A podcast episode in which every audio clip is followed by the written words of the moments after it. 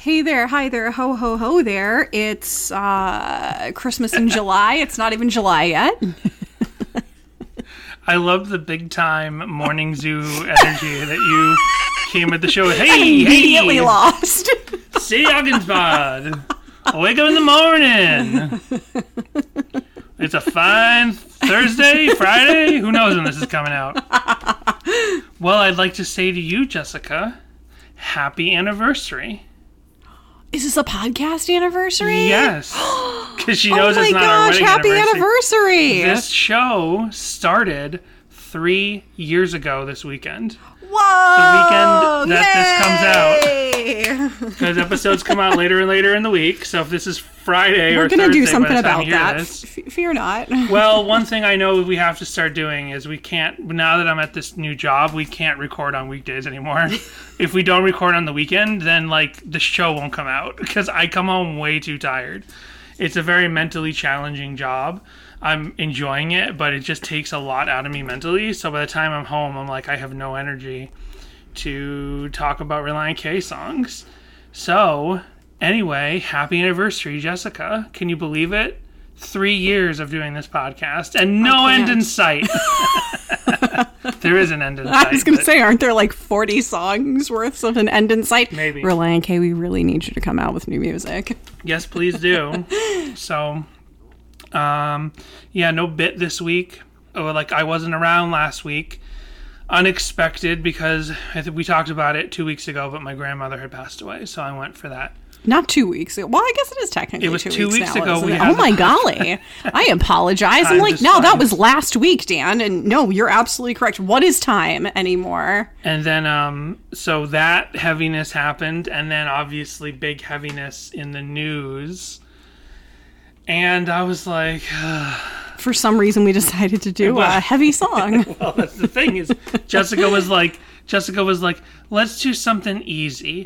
Let's pick one of these really deep cuts. Relient K doesn't have many of them. One of these, they don't have to many non-album fair, cuts. I wanted to do my cape got stuck in the phone booth, but Danny was like, "No, that's going to do. She we're going to need a lot of research for that." And, I that. I'm know. like, "Okay, gonna fine. need Well, to what send- about this other one?" so she's like, what about this? What can I do? I'm like, oh, perfect. That's Yeah. about dealing with all the crap that's happening in the world right now. Yeah. So here's this, and no one's ever heard it. So here's the clip of the song.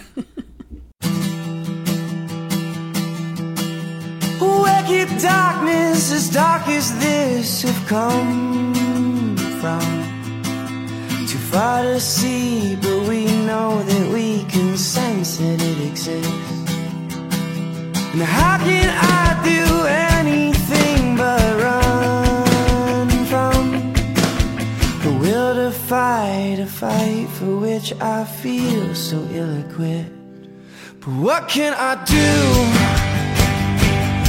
Hello, everyone, and welcome to Sadie Hawkins Pod. Maybe you have heard the song before. That's quite presumptuous. No, I know people have Dan. definitely heard it before.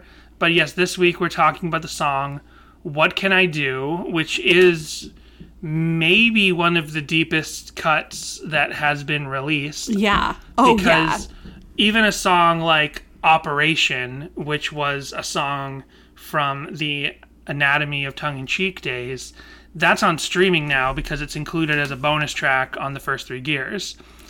And, you know, maybe a song like My Cape Got Stuck in a Phone Booth is a really deep cut, but it was technically never released, right? So that's a deep cut, sure, but it's an unreal it's a leaked track, purposefully leaked by the band, but not officially released in any capacity ever.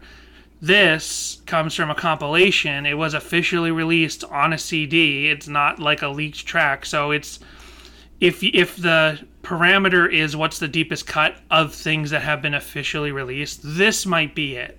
Yeah.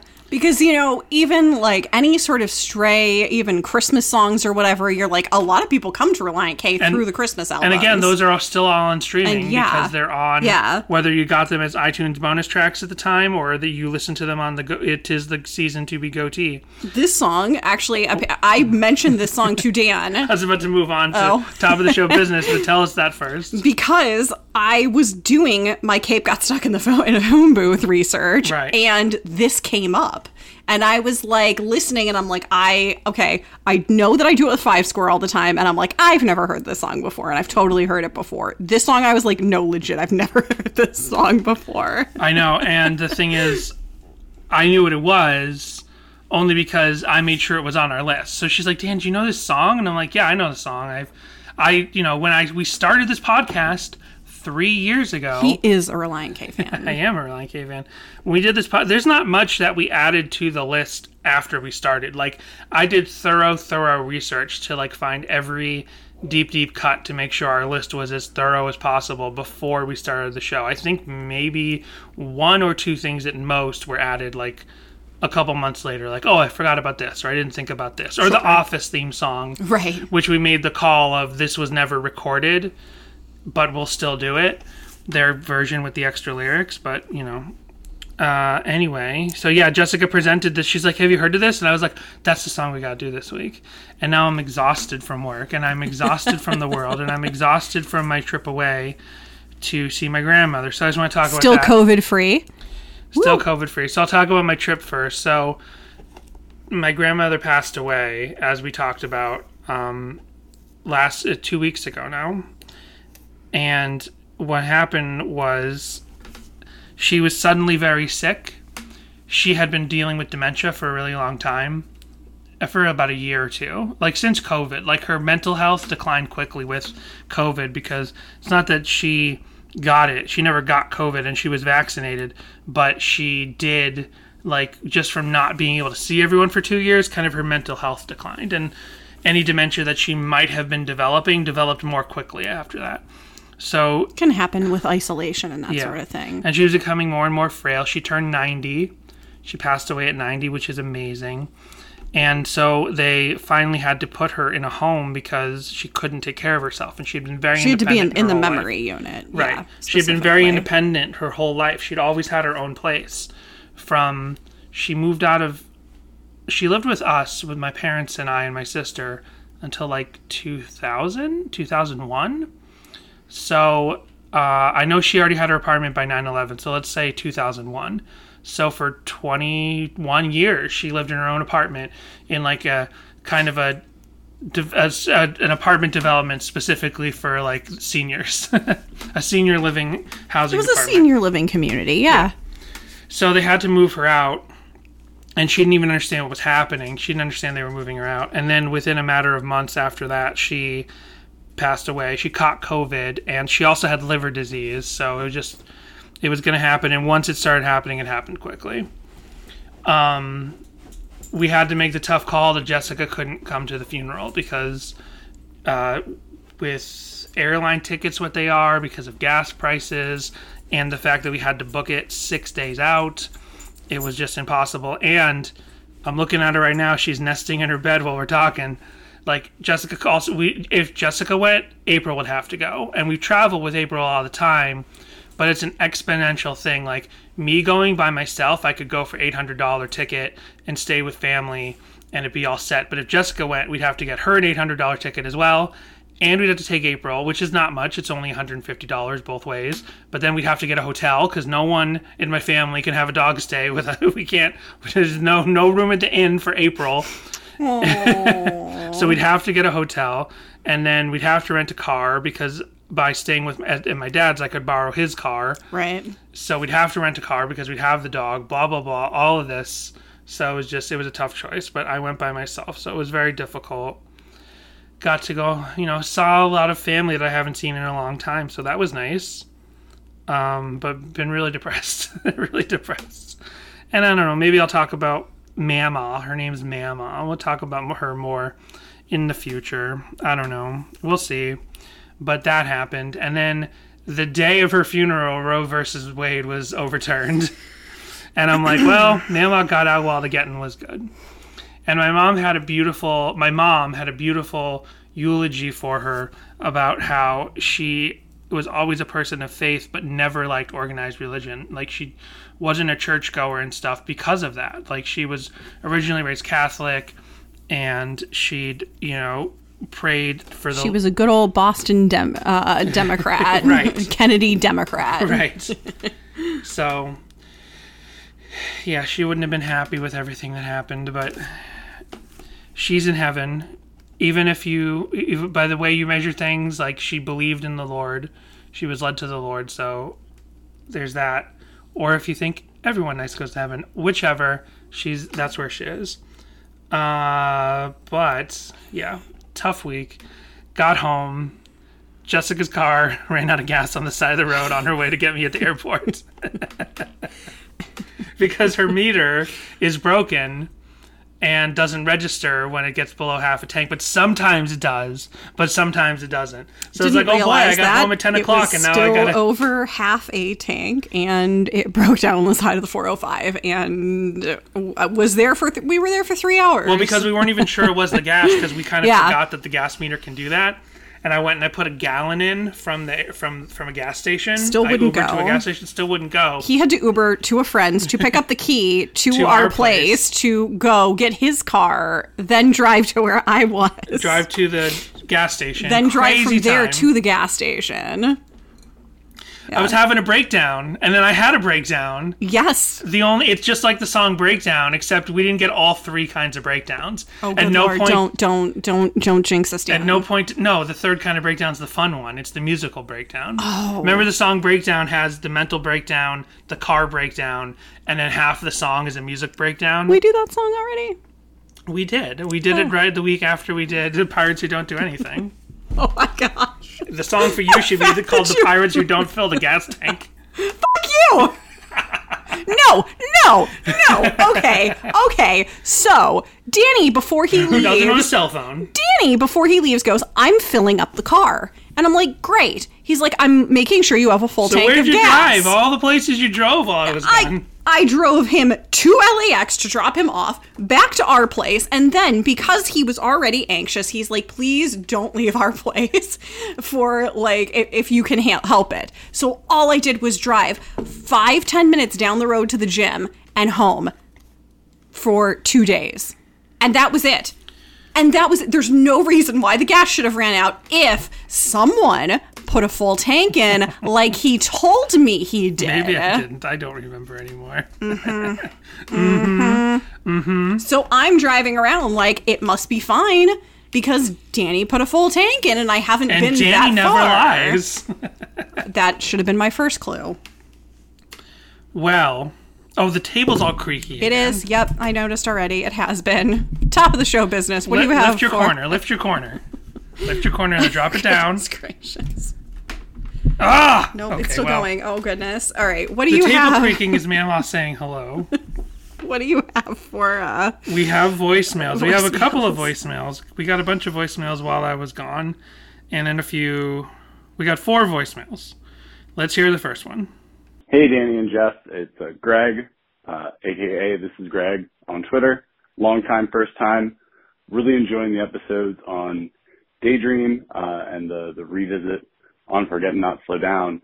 Uh, it was interesting you mentioned the Raleigh show uh, at the Lincoln Theater where they played Forget Not Slow Down for the first time. I was actually at that show and I forgot they played that song, but I do remember uh, Owl City was the opener for that tour. Uh, and I think at that point they hadn't gotten really big yet, and so it was just like Adam, a drummer and a keyboardist. I remember Matt Thiessen coming out uh, and singing his parts uh, on Fireflies when they played that song. That was a, that was a really fun show. I actually had a question. I want to get your thoughts on this. For certain Relient K albums and just certain albums in general that I've listened to a ton, uh, I, I'll often be listening to them and have a very specific memory of where I was the first time I heard it, or it'll just always remind me of a particular time that I listened to it. Like I'll always remember the first time I heard Relient K was like at a youth group retreat. My youth minister gave me their first two albums, and I just like sat and listened to them like end to end. I kind of always remember that. And for Wind Up Bird, wasn't the first time I listened to it, but I listened to it one time when I was shoveling uh, snow. Both of our cars were kind of snowed in, and so put that on, shoveled the walkway, shoveled the cars out, and now kind of no matter when I listen to it, my mind always goes back to that one time. So I was curious for you guys if there was, you know, a particular time that for certain Relient K albums you always think of when you hear it, or it takes you back to a specific place where you listen to them. Uh, yeah, would love to hear what you guys think if there's specific albums that really connect to a specific listening experience. Love the pod. Keep up the great work. Thanks, guys. Thank you. This is Greg. Yes, I do definitely see this is Greg's handle on our social media all the time, so I appreciate it. Yeah, thanks for calling. Uh, one thing about that Raleigh show that we talked about on YouTube, it says premiere of this song. Wrong. It says first time this song's been played. Wrong. Then we got a DM from Jon Schneck saying, because then I posted that footage saying, here's the first time the song was played. And I just took for granted. It said it on the YouTube upload. It seemed to be implied by Thiessen's talk at the beginning that this was going to be the first time they played it. But then Jon Schneck DM'd us and was like, by the way, that's not the first time we played the song. And I'm like, I was like, at first I thought maybe he meant like, you know, we had to rehearse it and record it first. And I'm like, yeah. Naturally. But no, then he's like, no, I looked on Setlist FM and like I had memory that this was not the first time. Gotcha. And I, in my mind, I was like, I don't know why I didn't check Setlist FM So much like Danny, because it's because it's a big song. YouTube I? lies. Right. Well, it definitely is the first upload of the song ever. Like even before the song was ever officially uploaded or uploaded by a fan from the album or anything like that. So whatever. As far as I'm concerned, that is now officially whatever. Um, so it wasn't, but whatever. I didn't think to go to Setlist FM. I don't go to Setlist FM for giant songs because I don't think when's the first time this got played. right. Maybe you should. Maybe I should. Maybe you should mind your own beeswax. so to answer Greg's question, I don't know if there's a I don't know if I think of a Relient K album or listen to one and think of a specific place any longer.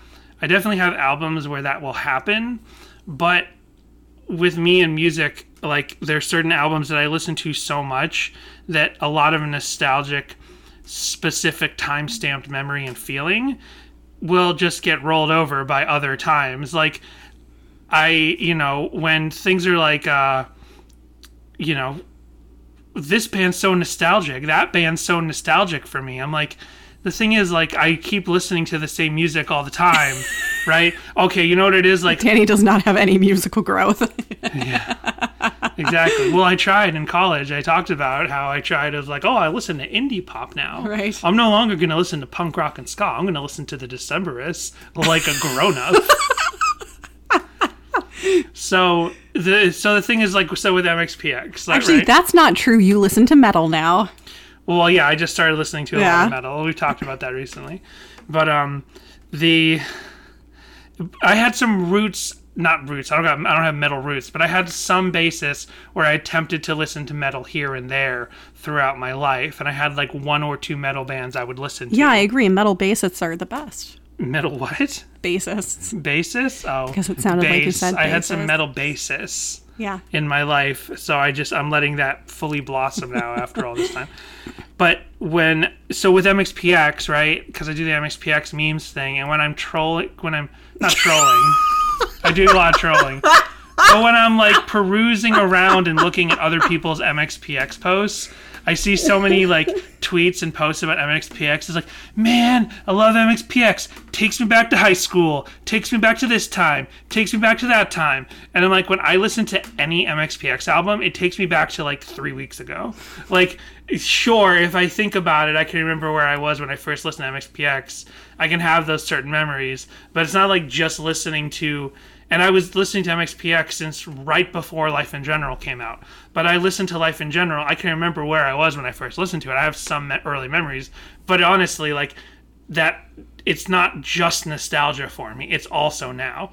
I'm not trying to tear apart Greg's thing here because one album I definitely thought of was OK Computer by Radiohead, and I'm not like the biggest Radiohead fan but like w- when I think of OK Computer, I think of the one time I had to do summer school because that album had come out in 1997 or something, and I had failed one class and I had to do a math class to make up for it. I think it's funny that you said that you don't uh, think of any like Relient K albums that way because every time we do a Bird and the Bee Sides album, you say, This takes me back to driving around in Jessica's car with her listening to this album. That's true, but I don't think it's in the way that Greg was implying, where like as soon as you listen to it, you're instantaneously like flooded with the thoughts of something. Now, I will say, like, when as a po- as a person who constantly listens to podcasts, and I used to listen to a lot of satellite radio and like uh, Howard Stern, Opie and Anthony, like shock jock stuff, like just talk radio.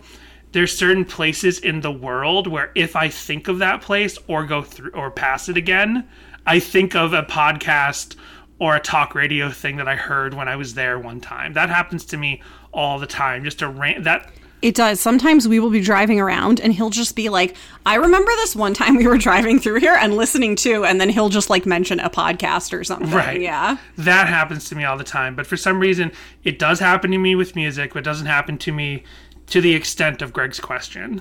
But do you have any specific albums that as soon as you listen to them, you're taken to a very specific place? Uh, definitely. hmm I'm definitely taken back to high school because I got into Relient K right before slash like right as mhm was coming out, and so I definitely remember having that CD. It was a mainstay in my car, and I just remember driving around and like driving to youth group and stuff with a friend and like listening to it. It definitely takes me back. It's definitely like, and I think that that just feels like it feels like a very like if you were in high school in the mid 2000s, I think it's definitely an album that just takes you back to all of those high school feelings. Right. And like, you know, you listen to certain songs and you're like, yeah, I totally remember like shouting along to this song in my car or whatever. And yeah, I also came to Relient K through a youth group trip, but uh, so Sadie Hawkins Dance and The Anatomy of the Tongue in Cheek was the the first album that I heard. They were playing it on the bus on our way back from the retreat. And I was definitely like, oh, I really like this. And I asked the youth pastor uh, after we got off who it was, and they were like, oh, it's Relient K. And so I remember really loving Sadie Hawkins Dance, but it doesn't, listening to Sadie Hawkins Dance now does not take me back to being on that bus Right. necessarily. I just, you know, I think I listened to it too much after that for it to like kind of like erase that sort of feeling. Gotcha.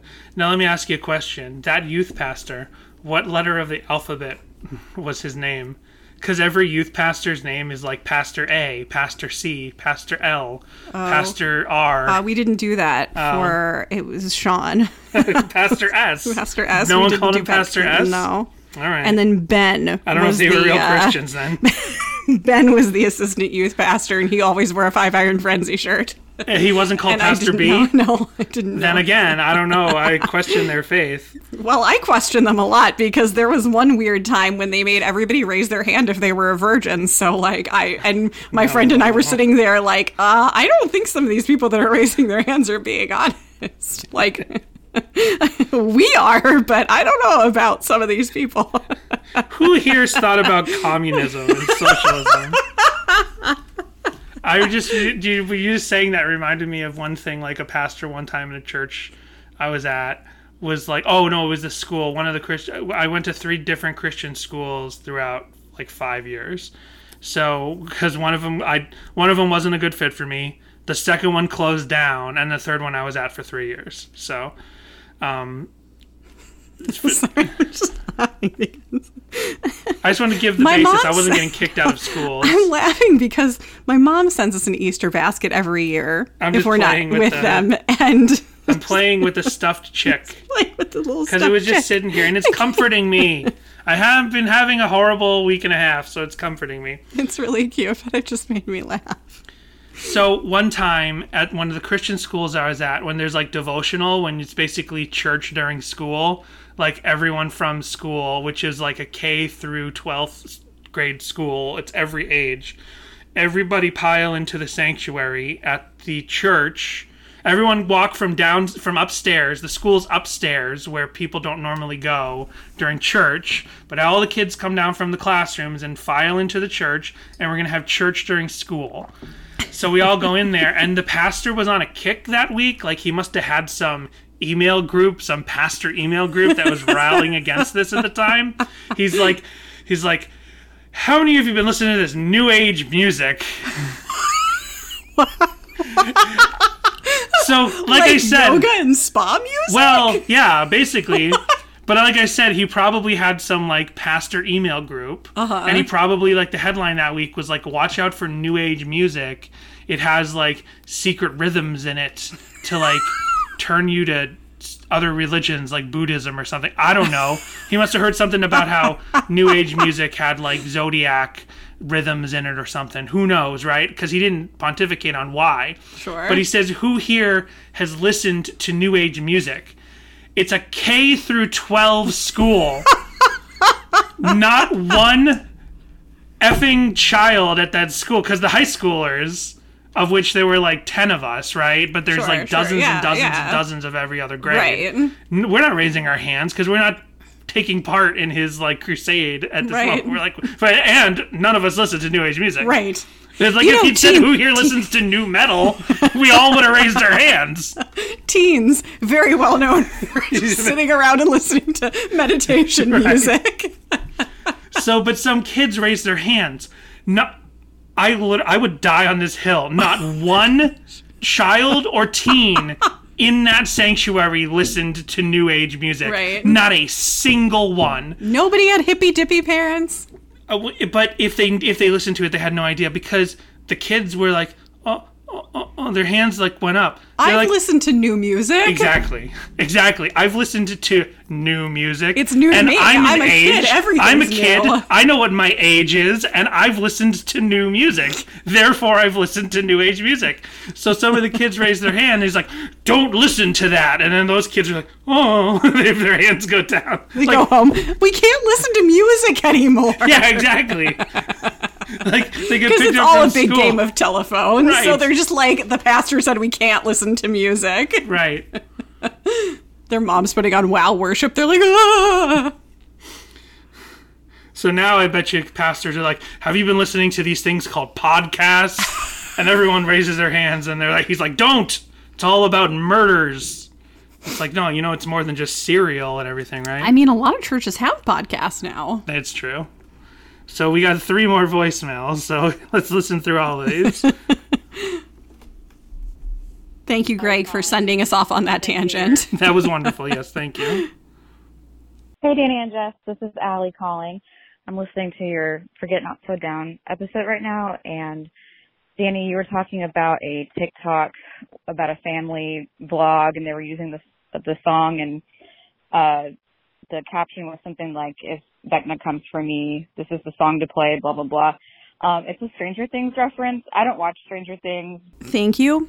I know that now because I hadn't had time before that, because as we've said, busy weeks to catch up. And now I was like, I was sitting there watching it while Danny was away catching up and was like, oh, I get it now. Because I'm like, I know that Vecna is a D&D thing, and I don't know why it didn't connect because they always use D&D monsters, but just like reimagined the looks of them. Right. So I don't know why I didn't think, oh, the new season of Stranger Things is out. It must have something to do with that. Like, I thank you. Thank you, Allie.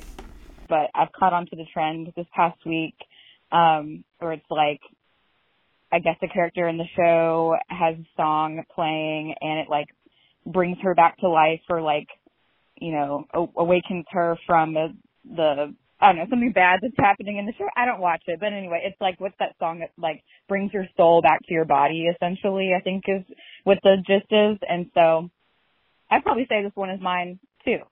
Um, so if you had to pick any Reliant K song to awaken you from the spell, what which one would it be? But um, that's the reference in case you don't watch Stranger Things. But yeah, okay, bye.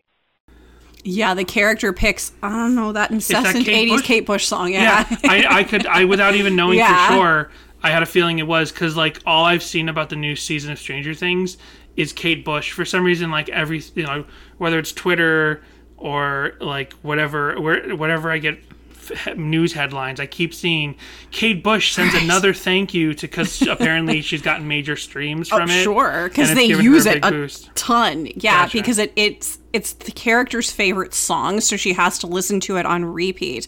Uh, because the big bad is like coming for her and targeting her, and the her favorite song is like the thing that draws her back out of the upside down, which is the like you know alternate universe bad place in Stranger Things and into the real world. You would really enjoy Stranger Things, Danny. I watched the first three episodes Yeah. of the first season when it first came out, and I haven't. So, what further. Relient K song are you listening to, Dan? This one, what can I do? It absolutely is not. Uh, what have you been doing lately? it, that is also a lie. Uh, Anchorage. Fine. I'll take the assignment seriously. um uh, that's a that's such a good question. I'm like, oh man, because I go through phases with Relient K songs where I just listen to them over and over and over again. You know, like I'm like, I'm trying to think of like most recently. It's got to be something off of Forget Not Slow Down, for sure. And I'm like, is it the titular Forget Not Slow Down? It might be, because like I guess when I was younger, it totally would have been in love with the 80s, um, which appropriate Stranger Things. Uh, yeah. Yeah, I'll, I'll, I'll keep thinking about that one. Yeah, I think I have our favorite Relient K song, but I can't think of what it is right now. so here's we got two more voicemails. Here's the next one. Danny and Jeff, uh, just uh, David from Jimmy Eat Pod, uh, following up uh, on a couple things. One, uh, Danny, so sorry to hear about your grandma. Um, take all the time you need, and excited for you guys to uh, return when uh, when best uh, fits your schedules and, and moods and things. Uh, separate of that, uh, Jeff and I are so simpatico on movies. Not another teen movie. Oh yes, the moon. Sorry, you know, excited to see the moon. Um, uh, not another teen movie. Wedding Singer. I mean, just banger after banger. Absolute incredible going to bed movies. Um, so absolutely chef kiss on that.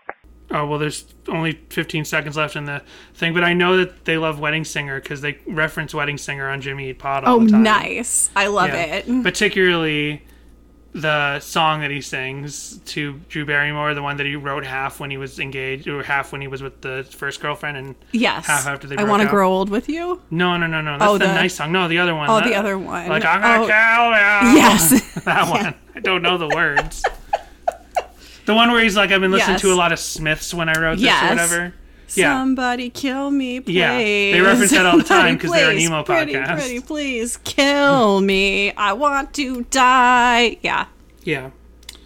So uh, yeah, I know that, but yeah, we should do the Not Another Teen movie soundtrack as a Patreon at some point. And I So appreciate that. David was like, I mean this, but it was like funny that he's like, take all the time you need, like he's my boss. like he's stepping on Brady. Like first, I should hear that from Brady, to be honest. Right. I was going to say, uh, David Park is a patron. So all of our Yeah. patrons, it's up to them collectively to decide how much time we can and cannot have. And we've gone yet another month where I was like, we're getting that third episode out this month, and it's not going We're to only happen. obligated to do two. We are only. Technically, we're only obligated, but I've been wanting to do a third one since you made us do Anne Frank the Hedgehog. it was a great episode. I've been promising a third, and it keeps getting pushed. Anne Frank the I Hedgehog might be one of our best. Patreon episodes. Next time we need to put a free Patreon. In No, front of the you absolutely are not. It's a fan fiction for anyone who has no idea what we're talking about. It's a fan fiction that Jessica and I found on the internet years ago. Uh, so here's the through rest- through a WTF blog fanfic like, blog, not fan not fiction. something either one Not of us that were we were reading. searching no, it out. No, just to clarify. I have far more sophisticated taste in fanfic. Thank you very much. Right. And then lastly, I think uh, this episode is forget not slow down.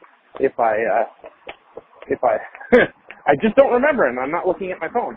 But uh, that kind of sounded like the the current standing Blink 155 uh, theme music. So that's kind of cool. Um, anyway, all right, later. The current Blink 155 scene music. I, d- I haven't listened to Blink 155 in a couple of. Uh, Oh, you got to listen to what their their uh, most recent uh, one they're doing is. cool. Um, the the current standing Blink 155 uh, theme music. Yeah, the theme That's music. kinda cool. Because 155 now, because they do a different song every week by Oh, a different gotcha, yeah. they they don't do just Blink 182 anymore. They just have a general theme song.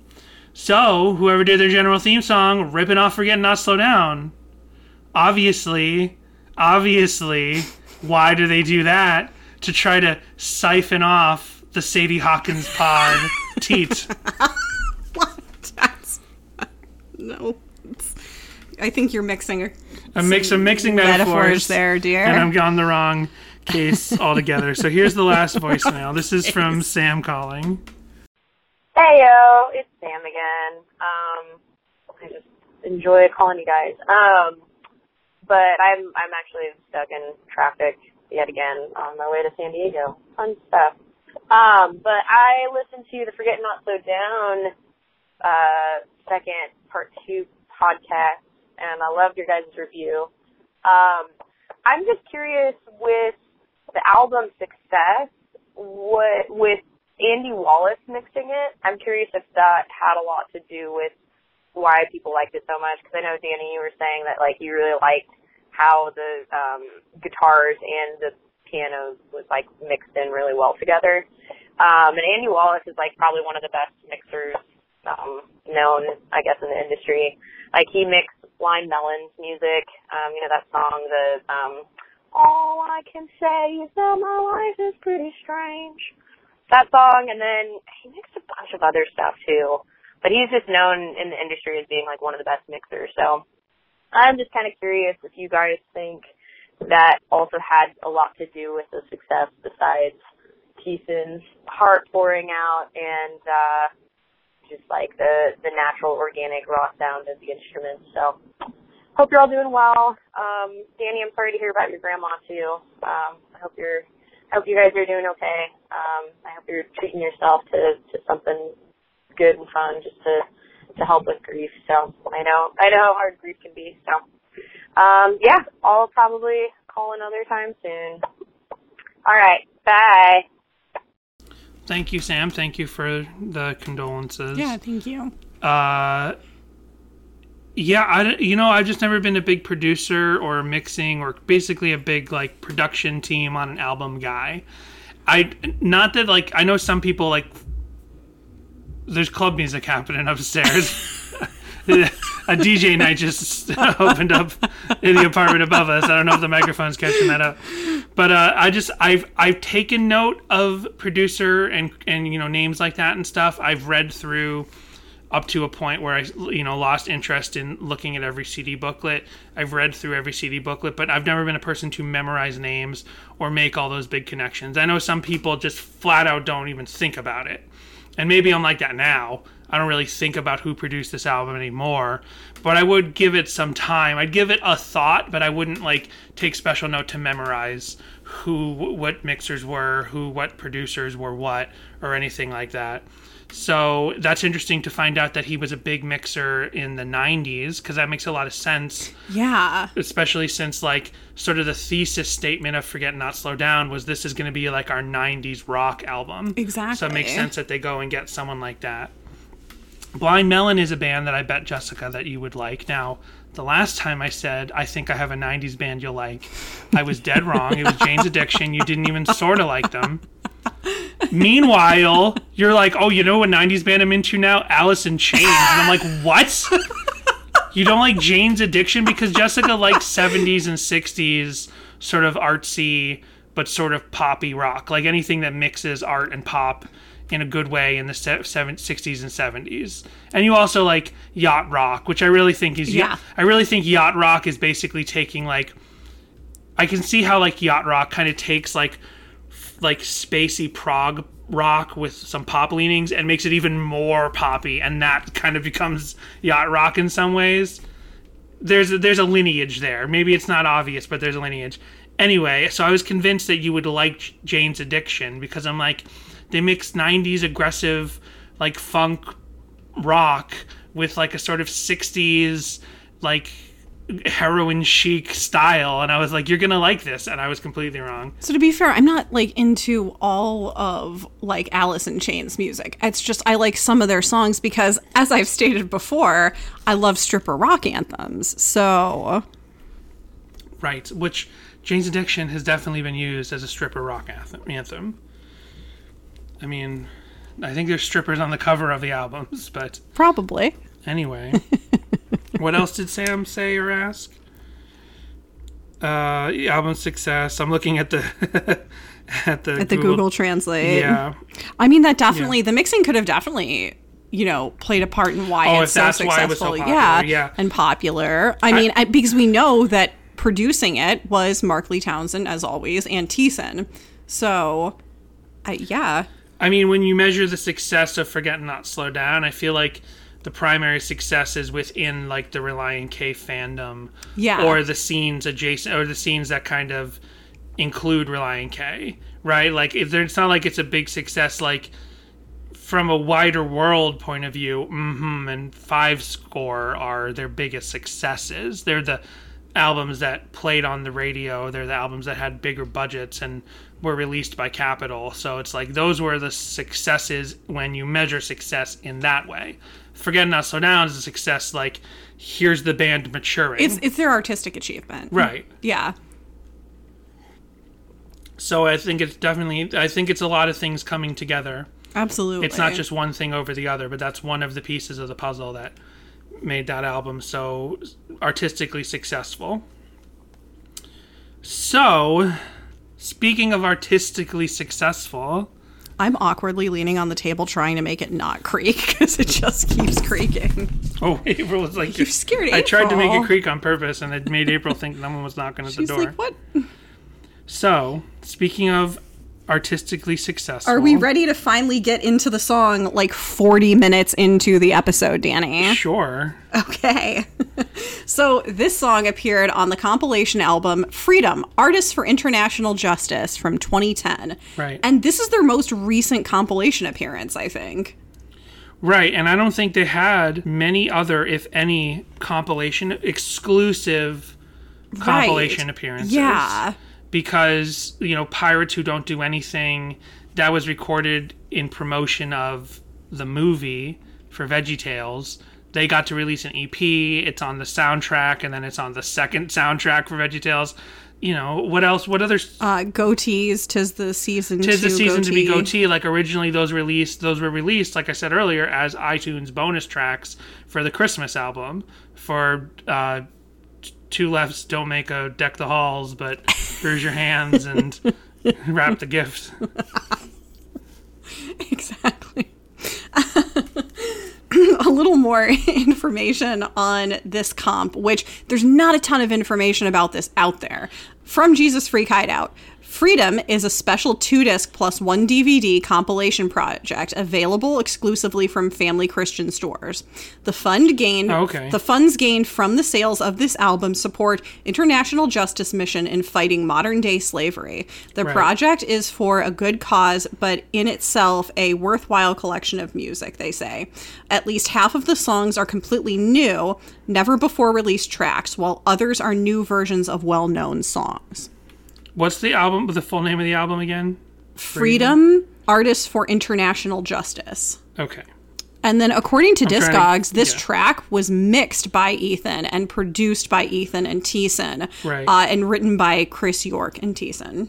So basically, this, like you just basically said, this was for an organization that worked to fight human trafficking in, I think in India. Did it say? Because I actually have something of Thiessen speaking of it, but before I play that, I was seeing what you have. Oh, you have the Wikipedia. I for just the have the Wikipedia for the organization, yeah. So go ahead and read that. Uh, International Justice Mission is an international non governmental organization on human rights, law, and law enforcement, founded in 1997 by lawyer, lawyer Gary Haugen of the United States. It is based in Washington, D.C. All IJM employees are required to be practicing Christians. 94% are. Oh, that's Are- discriminatory. It really is. Are 94% are nationals of the countries they work in. so because the the information about this is so scattered like i said this album is not available today on streaming pretty much if you want to hear this you have to go buy a physical copy or you can go on youtube obviously but there wasn't even like a singular youtube playlist of this whole album and it's a two disc set with a lot of artists. I'm going to read through everyone and every song in a minute, but like part of me was like, you know, we've been doing compilations that Relient K's on, and I'm like, I don't really want to do this compilation as a Patreon episode. Right. But before we get any further with that, here is a YouTube video that I found of a performance of this song live. And Relient K, which we'll listen to more of their live performances later in that part of the episode. But this is a song that they played live a bunch actually around the time. And this song was a, so the oh, actually when was the album? That's definitely something to know because I have some. So it's 2010. So this is between Forget Not Slow. This is the year after Forget Not Slow Down, and you know as they're writing Collapsible Lung, because Collapsible Lung, from what we figured out over the years, was being written for years and was finished and recorded by 2012, a year before it came out. So this is in that period with k is for Karaoke and per- doing all the pre-writing for Collapsible Lung. Anyway, here is a 2010 performance from the Candlelight Serenade 2010. Oh, after this Hotels.com commercial. So, what are you doing playing new age music on this podcast? Oh, it, I don't know what kind of sun signs and moon signs I just released into the into Christian souls. I'm so sorry. What? No, Happy I, cancer season. I think that's right. Right? I totally saw that. Whoa. Like, I listen to Tibetan uh, singing bowls like every night before sleep, like Uh-huh. while I'm reading in bed. And so they recently released one that said something about I don't know cancer season. I usually listen to the sleep one. Okay. So Well, here is um, Thiessen giving a little explanation about the song at the moonlight at the candlelight serenade.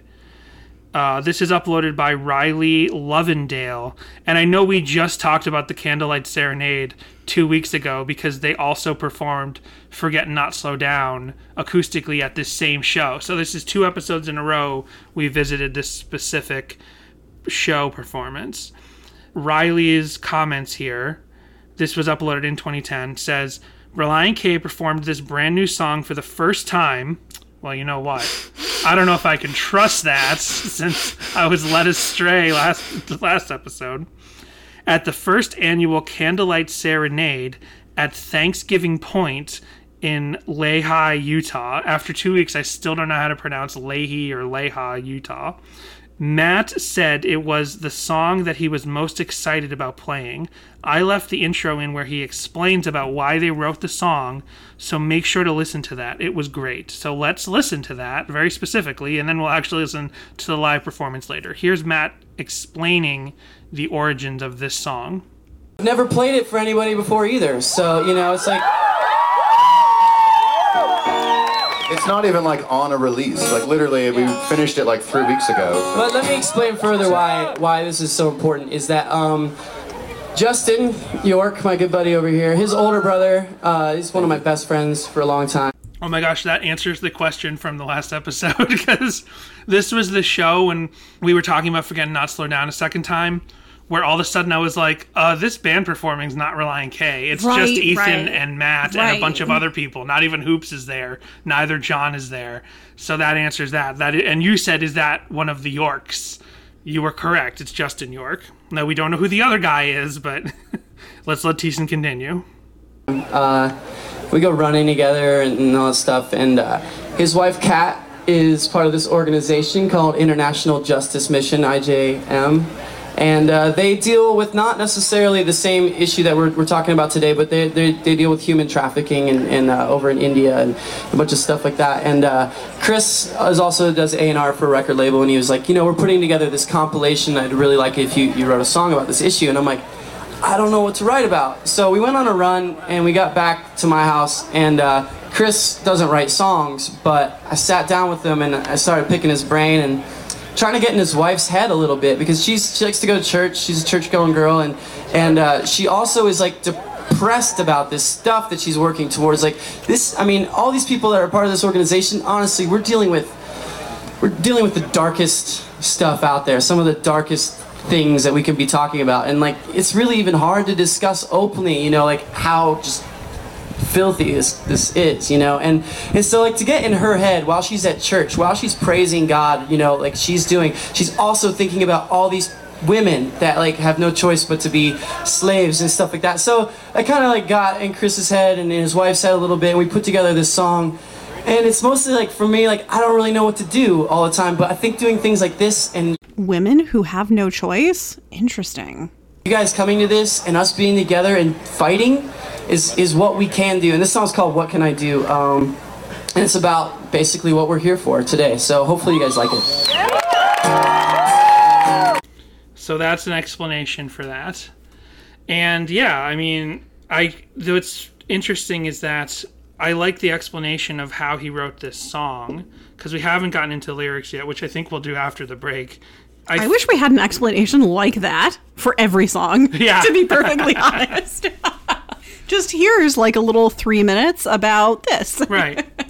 I feel like it's such a clearly Relient K thing to have written this song in this way. And this is like, it's so many things. It's literal Thiessen. He's saying, I need to write this song, but it's so heavy to write a song about this. So what can I do? It's like a little bit, it's not literal, literal Thiessen. He didn't, he doesn't actually say, I barely can write this song, but he's getting at it. It's similar to like Forget and Not Slow Down and saying, I'm in this cabin and I'm going for a ride while I'm Right. writing this song. Yeah. Like, or I am talking to my sister about 17 magazine. Like, it's almost that literal, like, I can't write this song because even thinking about this is too much, right? But it's also such a pragmatic theme to write a song about this issue. To say, this is really screwed up, and now i'm like what's happening with human trafficking and like I don't even want to think about this, much less write a song about it. So what can I do? And that's so pragmatic because he there is faith in this song undeniably, right?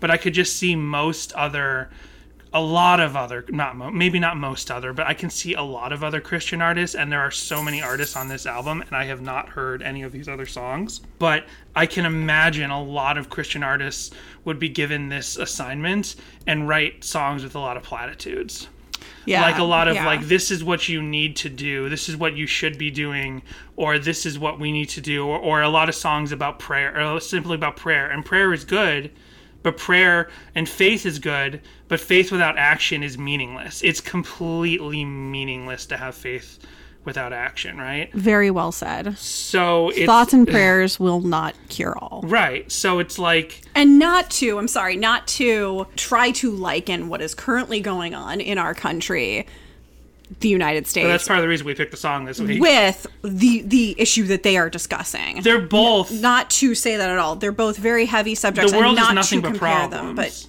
right. That the world is- is, nothing but problems. Yeah.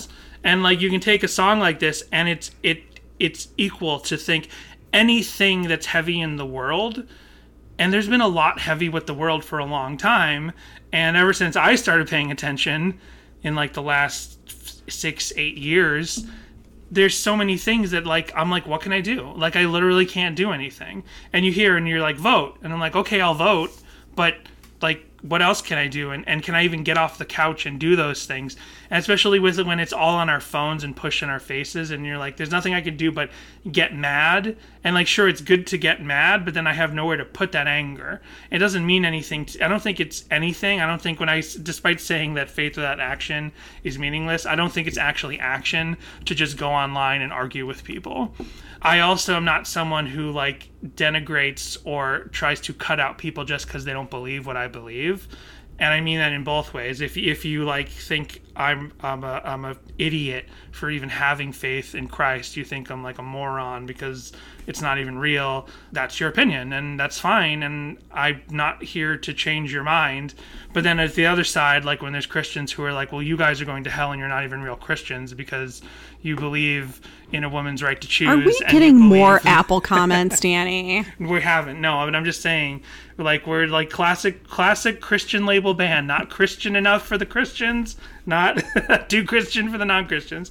So we're stuck there in the middle, and I'm like, well, what can I do? I'm not going to be able to like argue with people online about this. So for Relient K, this song feels amazing to take this really heavy subject matter and write a song as like I said pragmatic like this, but also in some ways about admitting the shortcomings because I again out of like dozens and dozens of songs on this album, I'm not sure how many. I'd like to find out sometime. Maybe I should listen to the album.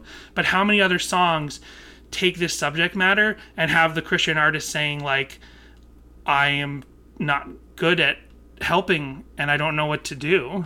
you know what I mean? Yeah. Because that's something in in that's something in Thiessen's writing flat out about his own faith and how he's like, I'm not a very good Christian. I'm trying, but I don't always know, and I don't always do right.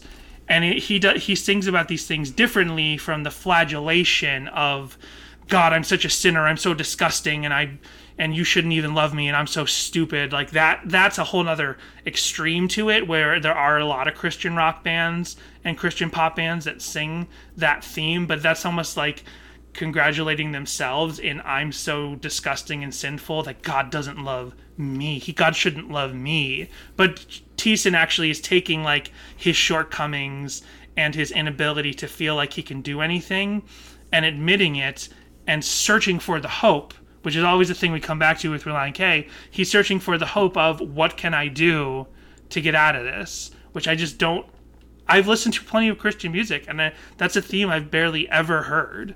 I don't listen to a lot of Christian music anymore, so I don't know if there is more out there.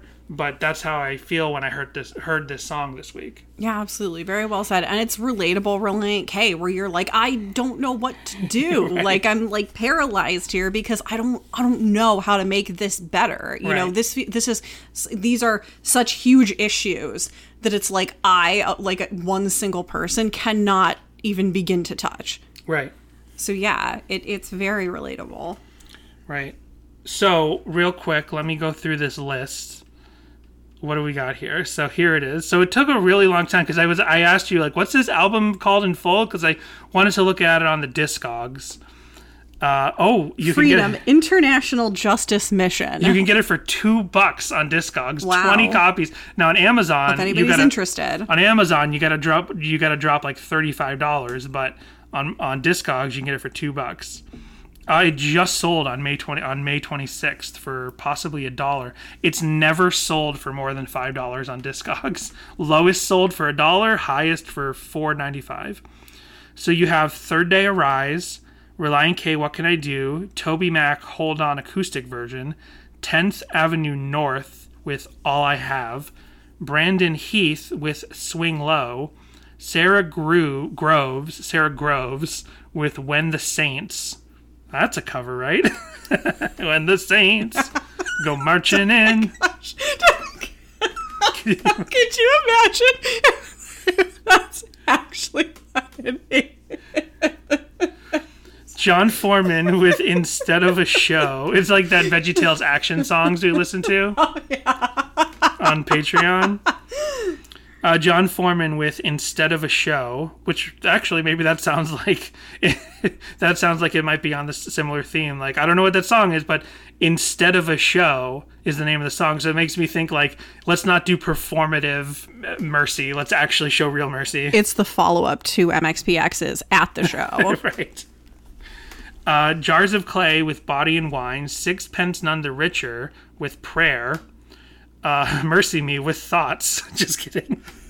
Thoughts and Prayer. Get it? I, I Mercy it. Me's song is actually called Hold Fast Live. Sanctus Real with The Living Proof. The Almost with Amazing But It Is. Derek Webb with Heaven. Natalie Grant with Home Acoustic Version. And that's disc one. And we'll go through disc two real quick, which is 12 more tracks. Green River Ordinance with Don't Give Up. Is that a cover of the Peter Gabriel song? That'd be cool. Uh, Robbie Seay Band with Love Come Down. Oh, isn't that. Wait a second. I think that Don't Give Up by Peter Gabriel is sung, is a duet with Kate Bush. So that ties back into. Oh, there you go. Except the live version, which was Paula Cole doing the duet before Where Have All the Cowboys Gone? Because Paula Cole even got her major label record deal because she toured with Peter Gabriel as her backup singer and then did all the female parts, which her biggest part would have been Don't Give Up. Gotcha. Is that the uh the not Seventh Heaven? Uh Yes, the Dawson's Creek. thank lady. you. Yes. Robbie Seay Band with Love Come Down. Uh, Washington Projects with Justice, but Justice is spelled like Just Us. Over the Rhine, Rhine spelled R H I E, sorry, R H I N E, with Poughkeepsie. Phil Wickham with Safe, acoustic. Philip LaRue, why'd they put the two Phils next to each other, with Window. Shane and Shane. they put the two Phils next to each other, and then they made the two Shanes do a song together with Turn Down the Music. The War with Love Come Down. The Wrecking with Anthem. Ten Shekel Shirt with Daylight. Gabriel DePace with Lost Dreams. And Tal and Acacia with Hope and Again. Then DVD one says At the End of Slavery documentary. Uh, takes you deep into battle to bring freedom to today's 27 million slaves. And that was in 2010. And then disc t- uh, DVD two is a documentary called "Looking After Orphans," an invitation from the Family Christian Stores James Fund. All those Christian stores have gone out of business now. I mean, I guess they all technically live online. And April is have a- scooting inside Jessica's shoes. I have a pair of my white vans are in the kitchen because I need to clean them. And uh, she she did this earlier today too, where she April does not she's not a shoe dog. She does not play with shoes, but she dragged one across like to the other side of the kitchen earlier today and is now like pawing at them and flipping Maybe them over. Maybe she put a t- treat in there. Did there you put something. something in there? Did you put something in there? So that is the Freedom Comp, released in 2010. There's no specific date in 2010. Uh, yeah, so maybe we gotta get a copy of this. Average rating on Discogs 4.67 out of 5. Not that we don't want to support the cause, because absolutely. Oh no, absolutely. no, no funds would currently go to that, but it's just Right. the cause is it's it that's a great a very good cause. No, absolutely. I also remember- more that just we don't necessarily, especially in in the current times, uh, want to listen to an entire you know two disc album of such heavy songs. Right. And you know, I remember also a big thing from around this time was Invisible Children. That was another Christian movement. This was a time for I don't know what other Christian movements like happen like this where it's like also like to write love on our arms, like these these charities that also have like a certain cause and are marketed and brought to churches in a certain way. Invisible Children was a documentary that I remember came to the church that I was attending in Florida when we were in college, and I've seen a picture of Schneck wearing an Invisible Children shirt. And it's this documentary again about children's rights issues in places around the world. Oh, this one specifically about Uganda Okay. and about like children, you know, being forced to fight in armies and that sort of yeah, yeah. situation. So yeah, I just like in the 2010s, and I'm wondering if in the 20 2000s and the 2010s, it's just this. There was like a lot of there was a lot of movements and using Christian pop culture to bring light to these charities doing good work around the country, around the world. And now I just feel like Christianity. I mean, I know this is like a mainstream issue. This is like the way it's depicted, but I just feel like Christianity today could not care less about actually taking care of children, taking care of people who are enslaved. And this is happening now. And I don't know how, you know, it's tough for me to get political because I just, I'm not a political person, but I know what's right and what's wrong and what's happening with Roe v. Wade. It's like, I can't talk about what is or isn't a human being. Like I know what I believe, but I can't argue it because it's like that person's going to say that this is what is or isn't a human being, and that person's going to say this is what's not a human being or whatever, right? And I, I'm not going to be like, I don't have. What can I do? I cannot. I don't feel like I'm ever going to convince anyone because I don't have enough vocabulary to really argue this stuff. I just know what feels right and wrong to me personally. But what I know is definitely wrong is some of the stuff, and that has been heard by better people than me, more intelligent people than me, is that pro-life isn't really pro-life now like maybe you could make a case where some people are pro-life or, and like certain caveats on this sort of this term abortion or that term abortion whatever. But what happens now in christianity is just like you have to give birth you can't have an abortion and once your kid is born good luck. Who gives a shit you know send them to school where they can get shot. We don't care. Let them starve. They don't get food stamps. We don't care. Let them like live in the street. We don't care. Let them get traded into child slavery. We don't care. Send them into an ar- into an army in uganda. We don't care. They just have to be born and I'm just remembering this time, which maybe is happening now because I don't go to the same kind of churches that I we went to back then. But I just remember this time where I'd go to a church and every couple months there'd be like an important cause for the world, child soldiers and human trafficking. And like, does that happen anymore at all? Because it definitely isn't discussed by the Christian mainline identity anymore. All that's important to them is outlawing abortion, but not taking care of any child after they're born yeah, if you were really pro life, you'd be giving access to health care for all. Uh, you would be implementing stricter gun laws. You would be passing through trans rights and accessible mental health care that could potentially prevent countless suicides. Oh, and you'd probably focus a little more attention on climate change because And it's so funny because like some of the, you know, I was like, you Also, know- if you're pro life and not a vegetarian, I mean, I'm pro choice and I choose not to consume a being with emotional intelligence. Just saying. Yes. Like, I don't know. I don't know. And it's like, what can I do? I can't do anything. Can I do anything? Probably not. I don't know. I mean, there's bigger issues here in that often it's, you know, it's really not a choice. It's, you know, Right. they're choosing to destroy two lives now in instead of one. That they're, they're taking away a living, breathing human's life mm-hmm. in their thought of attempting to save something else. Right. Something that is, you know, you can argue when life begins. Right, and that's the th- that that's one thing is like I've seen like people having arguments here and there, and sometimes I've like brushed through and looked at people's public arguments, and I'm like I see someone who is pro-choice, you know, person who's rational, and but I see them saying like, well, here's an example of this thing and how that doesn't like whatever. And i'm like that's not going to work. That's not going to work because i see those arguments like trying to tell someone who's pro-life like here's why you should be pro-choice. And i'm like i read that and i'm like no i understand the mindset because i thought it because i was like raised to see it that way. So in some ways i still see it that way right? Like even to this day i still find the idea of abortion distasteful at the at like that's the only way i can say it right? I still can't really think about abortion and think that it's like yeah. Like which i don't think anyone's actually necessarily calling you to do. Like just to be like yay abortion. But it's like i was raised to think of it in this very strict way. And and ultimately what i realized was like it's not my choice. Like it's all these dudes. And yes there are women who are against abortion as well both for religious and non-religious reasons. But it's they don't have to have the abortions if they don't want to. And whether you know whether it's a choice whether it's a matter of their health or not. It's it like it's up to them. They get to be pro-choice and they get to decide not to be involved in the abortion process.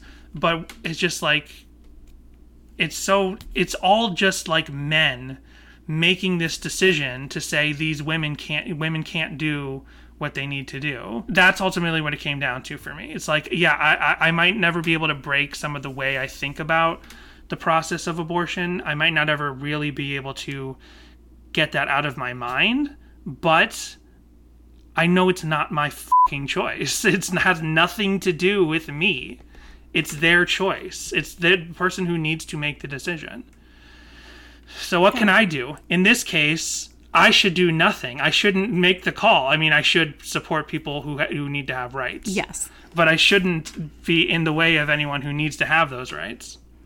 Yeah. It's just really unfortunate because there's a lot of medical issues that are lethal for Right. both the fetus and the mother. And now in many states, you're you're losing two lives. Right. And that's really disgusting. And then a lot of pro-life people would say, "Oh, well, yeah, I I mean, I guess of course those should be allowed." But first, we need to like undo Roe v. Wade, and we can build back to that. It's like, well, how many lives are going to be lost? And in a lot of cases, a lot of these states Years. don't care And about years. How many years? A lot of these states actually, or the people who say that don't really care if like actually medically necessary abortions happen. Like they're not going to get, they're not going to build back to that. It's like what ha- what what almost happened with healthcare. Like we have an affordable healthcare system now, which wasn't perfect when it started, still isn't perfect, but works a lot better now than it did like eight or ten years ago when it started. Mm, and it- barely. barely. I understand, but when the previous administration came into the White House, they were like, "Oh, we're just going to overturn it." And I remember listening to like a sort of like centrist talk show from back in Boston called the Loren and Wally Show. It was the it was the morning talk show, the wacky morning You talk, talk show I about used to Loren listen and to. Wally Yeah. now and then on here. And and one of the old guys on that show was like, "Oh, well, they're not just going to overturn it and not replace it with anything." Y- yeah, they are. That's what they would have done. And it was actually John McCain with his single vote that stopped that from happening. But they would have overturned affordable health care and not replaced it with anything. Well, easy for them to say as well because they're off in Massachusetts where everybody has had health care for a long time. Socialist health, well, not socialist, but sorry, the, the the idea of you have to have health care has been legal. There's a joke on The Simpsons when it was Mitt Romney versus uh, Obama, when during the Mitt Romney Obama election. On The Simpsons, they had a thing where Homer goes into the voting booth and he looks at his ballot and he's like, "Which should I vote for, Obama or Mitt Romney?" Well, Mitt Romney did invent Obamacare, which you think is a non sequitur joke, like, oh, ho, ho, Homer, he mixed up those names. He thinks Mitt Romney made Obamacare, but Mitt Romney actually did invent Obamacare. He actually did, he was the governor in the first state, Massachusetts, that required you by law to have health care or you had to pay uh, a fee on your taxes that year. which is all ridiculous. And but- then once Obama did it, then, oh, now it's the Antichrist trying to force healthcare on you. Well, well, everyone should get healthcare. And mental so, health care. yes, Are we going to take our break now and then come back with the lyrics? we will come back with the lyrics. And I was going to say, I, I messaged a member of the band to ask them about this song, and they replied. So you can hear about that if you've actually suffered through and don't agree with us through all that talk. That's what'll keep you here. Who did Danny message? Who replied with information about this song? We'll find out after this. We just want to take a moment to thank you for listening to Sadie Hawkins Pod. Whether you've been listening for a while or this is your first time, we want to hear your thoughts on this episode, your corrections, and your Relient K memories at our voicemail line, which is 402 95 Sadie. And if talking on the phone isn't your thing, because I know it's not mine, and whose is it really, you can send us an email to sadiehawkinspod at gmail.com or visit our socials at Instagram and Twitter, which are both at Sadie Hawkins Pod. While there, you can also see the visuals we discuss on the podcast each week. You can also visit sadiehawkinspod.com Um, for easy access to all these links, as well as to our merch store for shirts, mugs, stickers, and more. We also want to thank our patrons at patreon.com slash Sadie Hawkins Pod, who include Charity, Isaac, James, Kindle, Joshua, Timothy, Daniel, Jay, Eric, Joel, Connor, Michael, Samantha, Jimmy Eat Pod, This Might Be a Podcast, Tucker, and Brady. Join our Patreon now for two monthly bonus episodes,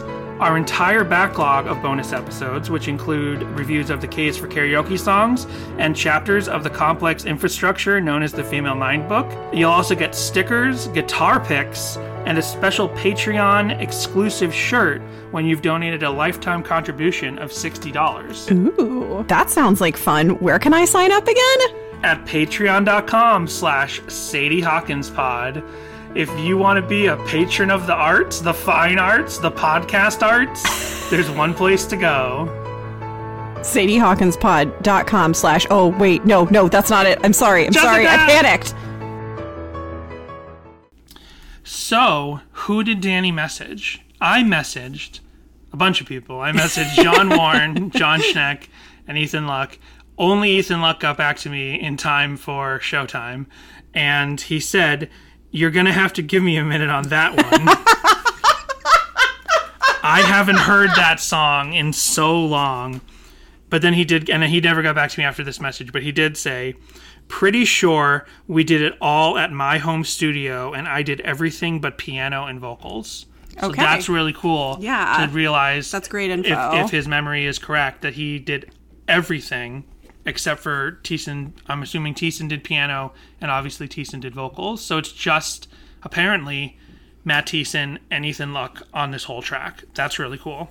Yeah, and it must have maybe that really so that could have really been the first time they were actually performing that song, since those were the only two definitive members of Oh, Relient K right.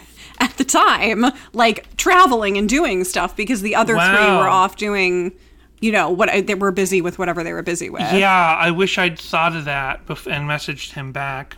Because then I replied to him and I said, That's good info right there. The song doesn't seem to be anywhere today except two YouTube uploads by fans. I wish I'd thought of what you just said because that's way better. What had kept the conversation going. Like, oh hey, there was this Moonlight Seren- or Candlelight Serenade video from 2010 where you're like, we wrote this song three weeks ago. Do you remember that performance? That would have kept the conversation going. Ethan saw my reply two hours ago and hasn't replied since. Oh, he 'cause I- left you on red. he read it, but he didn't reply. Uh, so I, we didn't talk about the music, but the music's very cool. This is. Aside from the importance of the message and like the really beautiful sentiment of the message, I would musically kind of just think of this as a clear B side to either Forget Not Slow Down or Collapsible Lung. Like I could really see how this is kind of in that middle ground and how musically, you know, if there was no vocal track and you released an instrumental version and be like, this is an unfinished song from Forget and Not Slow Down or Collapsible Lung, I could almost believe either way because it kind of exists in that strange middle ground of where, yes, it's very sweet and it's very uh, melodic and nice and could be rocked up a little bit or have some of that 90s you know production on it a little bit and make it forget not slow down. But then it also kind of has that regular pop feeling that they're getting towards going to get towards with collapsible lung. I can see how this is like a very specific kind of Relient K feeling, and then how this exists as a B side. Because that's what a B side is. That's what a non album track is. Sometimes it exists in that nebulous place in your brain where, yeah, like this kind of sounds like the album it's closest to, but it kind of doesn't. There are like MXPX songs that were cut from Life in General, which don't sound like Life in General songs at all, but they're from the same sessions. And you're like, yeah, I guess this sounds like life in general, but these songs don't. And you can tell why they cut the songs. Right. Uh, I think there's maybe like a slight Beach Boys thing here, classic Beach Boys kind of thing. The opening chords, though, definitely remind me of Disarm by Smashing Pumpkins. Did you catch on to that at all?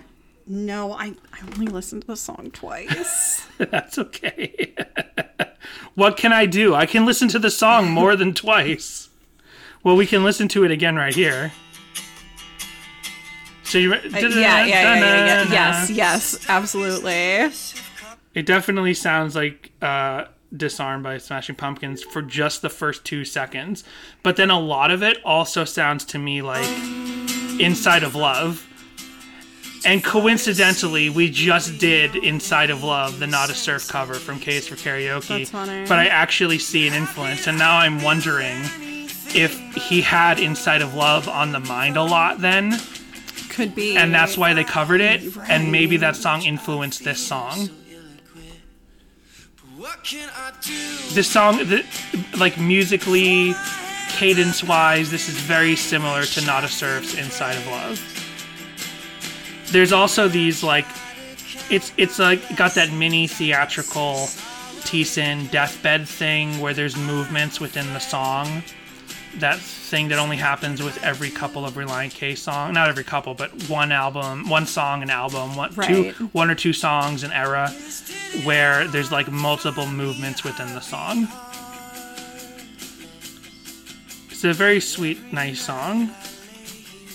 Like I could almost see how, you know, you take out the collapsible lung title song and this melodically could have replaced collapsible lung like make him if he's singing about climbing up a ladder with a missing rung this could have been an alternate universe ver- version of a song that closed out collapsible lung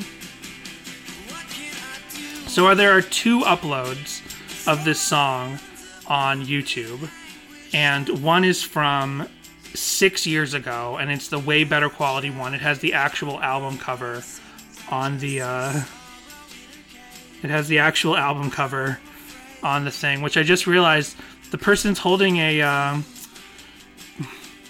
the album cover is the person holding a coat hanger. Oh, good lord. Well, Oh, no, I, it's a crowbar.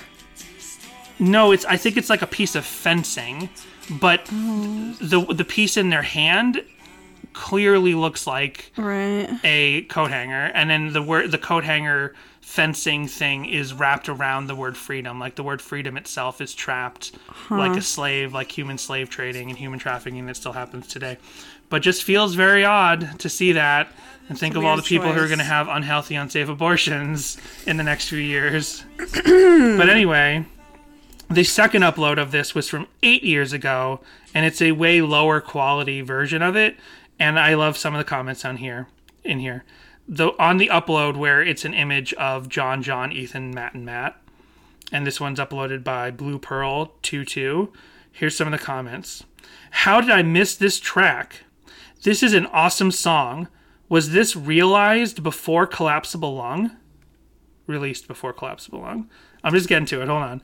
Uh, I, I thought that I thought it was actually like was this was this album realized before whatever like oh was this was this song realized was like drawn up before where are the comments? I saw some beautiful comments and I can't find them now. And I mean beautiful in an ironic way. Uh, still one of my favorite tracks. Micah said this eight years ago. Still one of my favorite tracks. Quote, if only I had a way to restore the hearts of vile men to the love from which they've strayed. End quote.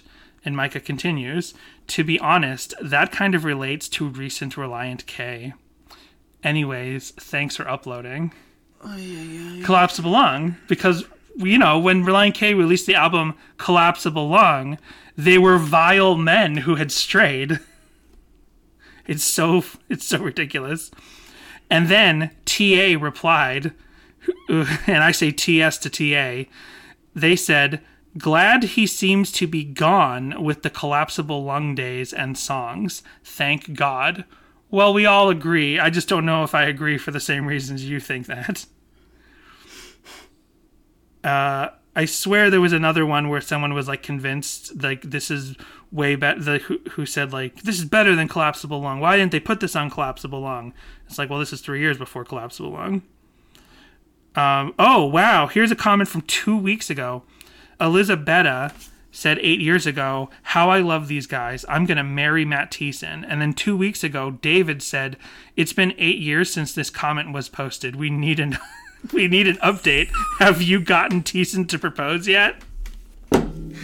I love that that's so good that's so good So you want to look at the lyrics because they are on Genius, right? I don't know if there's any officially published Oops. version of the Oops, lyrics. I'm oh, did you close buttons. it? Oh no, no, I'm not. I'm just I'm pushing buttons on accident. Okay, I have them here, but yeah, like even the first lyric uh, has an asterisk next to it, which I assume means we're not sure. So I don't know that there are official lyrics anywhere. Usually in comps they don't post the lyrics Right. inside the booklet, so I don't know because we don't own a And as, copy. and as we talked about, the song is not officially published digitally anywhere today. Yeah. It was only ever on this CD, and that's it. And if it wasn't for the YouTube uploads, we wouldn't do this episode until, you know, we bought a CD for ourselves. So take the lyrics as you will. Right. Uh, where could darkness as dark as this have come from? Too far to see, but we know that we can sense that it exists. Is it too far to see? Because there's definitely human trafficking and such in the United States. So, Right. yeah. Uh, and how can I do anything but run from the will to fight a fight for which I feel so ill equipped? Right. I mean, the focus of this charity that this comp exists for, and that he was given the assignment to write this song, was specifically for human trafficking, apparently in India, is what he said in that YouTube video. Right. And I'm sure, I know, I'm sure tra- human trafficking was happening here in America in 2010, but I really feel like some of the organizations have really gotten steam to talk about human trafficking happening even here in the United States in the last several years. Like every year at In N Out Burger. Okay, well there you go. In N Out Burger is technically a Christian organization. They are. And they contribute annually to an anti-human trafficking organization and it's always a little sad when you go there and your placemat pushing that issue into your face but it's a great way to get that message across Chorus, but what can I do? I throw my hands up, half in anguish, half in praise. When I try to count my blessings, I just see sorrow in a cage. But I'm afraid, because what can I do? If this didn't horrify me, I'd be heartless, but every night I lay here paralyzed. But I won't be consumed with all this darkness. Instead, I find surprise within the light. So a lot going on there, and a lot of truth in there. It's, such a roller coaster ride emotionally. Great lyrics and like some accidentally prescient things and two prescient things. The most politically loaded one is when I try to count my blessings, I just see sorrow in a cage. So obviously there he's talking about the human trafficking, which was vital to the purpose of this song and the charity and the organization that the song that the song and that compilation are attached to. But then it makes me just think of children in cages that the U.S. government separated families at the border and how people said, "Well, that's biblical. That's a biblical action to do that," and it's disgusting and it's not biblical because even if you like don't And where is the separation of church and state? right, yeah, there isn't. There isn't. That just doesn't because exist. because what's being pushed are a very particular set of American Christian ideologies. Right. Someone who I care about a lot, someone in my close family, was crying once because they were like so worried during the BLM riots. I'm not going to name who they are, but they were crying because someone that they during the BLM riots, they were afraid that the BLM riots would get some kids that they love killed. And I'm like, we crying about it. I'm like, if they stay away from the riots, it's going to be fine.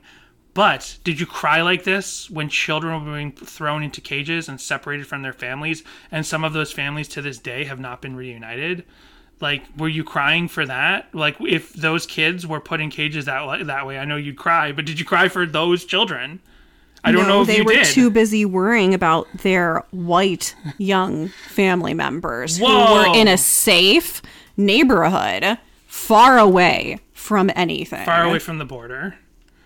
So that's what makes me think of the slightly less political prescient moment there is to think like you're paralyzed and you have all these thoughts and if you know if you weren't horrified at all the things happening you would be heartless which in 2010 like that's one thing. But now when it's right it's right here it's right here in your hand every night and you're laying there trying not to look at this screen and then you're looking at the screen and then you see all the horrible things happening in the world and you just become paralyzed and you can't sleep and you don't know what to do and you don't want to walk outside. Like it's only gotten worse since this very deep cut that Matt Thiessen wrote right? Like the paralyzation and the way that people can't deal with the world anymore it's only gotten worse. Like I remember it was kind of like a joke in early 2002 about how people were paralyzed because of fear of the news post 9/11 but you had to be home watching TV to do that. Now it doesn't matter where you go it's here in your hand constantly and everybody's yelling at you everybody's telling you what you're supposed to think and feel We're It's yelling at you right now. yeah think and feel the way I'm telling you to uh, Chor- it says chorus again, but what can I do? I throw my hands up, half in anguish, half in praise. When I try to count my blessings, I just see sorrow in a cage. But I'm afraid, because what can I do? Want to cast a light into this pit if I only had a way to restore the hearts of vile men to the love from which they've strayed. But I'm afraid. Let one man find hope again, maybe in his very own daughter's life. Have him seize another man's as a forearm, father of daughters I feel that forearm, wrist, and hand before he takes the opportunity to strike. Have those two grow close in brotherhood in you. Give them all your strength and might. Let them be a poison to the darkness as they bring it into the light. Darkness comes to light. Eight times. And it just repeats eight times. So there's even though this is a four and a half minute song, there's a lot less lyrics in it than I thought. And there's so many art, you know, so many uh, musical movements and change ups within the song. It's kind of deceptively. I thought that this was going to be lyrically a super dense song, and it is. This chorus itself is super dense, but there's not more choruses that are just as dense. So many ideas being thrown out here and all very eloquently and beautifully. Like the idea of you want to throw your hand the idea of throwing your hands up. Like ugh! You throw your hands up. Ugh! Or you put your hands up in praise like this. And it's funny like to i never kind of thought of that. Like the idea of throwing your hands up is both a like i give up and I'm giving myself to you, Lord. I'm sure a ton of pastors have mentioned the connection there before, but to put it in this context of like, I no, I literally can't do this. I give up. I can't handle the world. I I can't I can't face the kind of evil, awful, mind melting, terrible things happening in the world. I just want to lay in bed and not worry about this anymore. Or to put your hands up and try to like reconnect with the, what ma- what feels like it matters to you, your relationship with Christ, or your feeling to whatever the universe, your own religion, whatever it is, like the feeling that you need to get back to the thing that makes you whole, and so you're trying to like put your hands up and praise for that. But it's like both motions are the same thing, and like you're stuck and you're in this awkward position. Like that's a really great visual metaphor to explain being stuck between those two feelings there was some more stuff to restore the hearts of vile men to the love from which they've strayed. Like there he's calling out you know he's calling out like the evils that people do like slavers and rapists and people who take away people's rights and people who don't care about other people and and cagers. It's like can't you see and christian oh and and this other group christians. Born again christians who have no love for the world, who will say that they do in an argument, but don't put it in practice ever, who like just want trans and gay and people of other races to just go away people who aren't from this country this country to go away. Like they're the, those people are vile and you want them to turn back to the love of the lord. And there are so many christians better christians than me people with a lot more faith than me and people who are still more conservative than me who actually have real love for the world and don't feel like it's their job to vilify people outside of themselves, people outside of the church, people who actually accept people into the church with love. But that's not what a lot of people are doing. And again, this is like it becomes an us versus them sort of thing with even within Christianity because I know that what you see on television and in social media is one spe- is a specific group that's the loudest and that the people who really do care and have faith they and maybe don't believe everything and and you know don't believe everything I believe who are maybe more conservative whatever they but they still have love for the world. Those voices aren't loud enough and they're not sensational enough to get headlines. Like I understand that. So it's just like what can you do? and I don't have the answers. I'm not here to give answers and stuff. There's better sources than that than us. You know, there's better podcasts that are more equipped with there's better podcasts than us for sure. Period. but there are podcasts that are better than us at talking about the answers to these things and having the vocabulary. I just know what's right and what feels right and that's all I can talk about. And I can't argue with people Absolutely. about this is why. Yeah. Because I just don't especially because of online like it's like how do you just like yell at someone and keep typing at them until they believe what you believe in both directions like i don't want anyone to do that happen. to me it doesn't That's happen not going to happen it only happens if someone just sits down and thinks things through or something happens to them where they where they flip and it happens each way all the time like you hear stories of people who were liberal until this happened and then they became conservative and people who were conservative until this happened and they became liberal. Like it'd be good if people could make decisions based on things that didn't happen to them how they could see it happening to other people and be like oh what's happening to that person over there is wrong. That person's in pain. That person's hurt. We need to help them. Let's do this for them. Not because oh i've experienced what that person's experienced so i'm going to go help them. Oh what can I do? That's what I'll just say from now on. When I totally get lost in trying to discuss things, I'm just gonna go. What can I do? Throw my hands. Up. I was up, gonna say he was he was throwing his hands up there. Yeah. Uh, so we have a Jesus Freak Hideout review for this album, and they give it three and a half stars. Album length, two discs, 26 tracks. Street date, October 5th, 2010. Freedom is a special two disc plus one DVD compilation project available exclusively from family Christian stores. The funds gained from the sales of this album support International Justice Mission in fighting modern day slavery. The project is for a good cause, but in itself is a worthwhile collection of music. At least half of the songs are completely new, never before released tracks, while others are new versions of well known songs.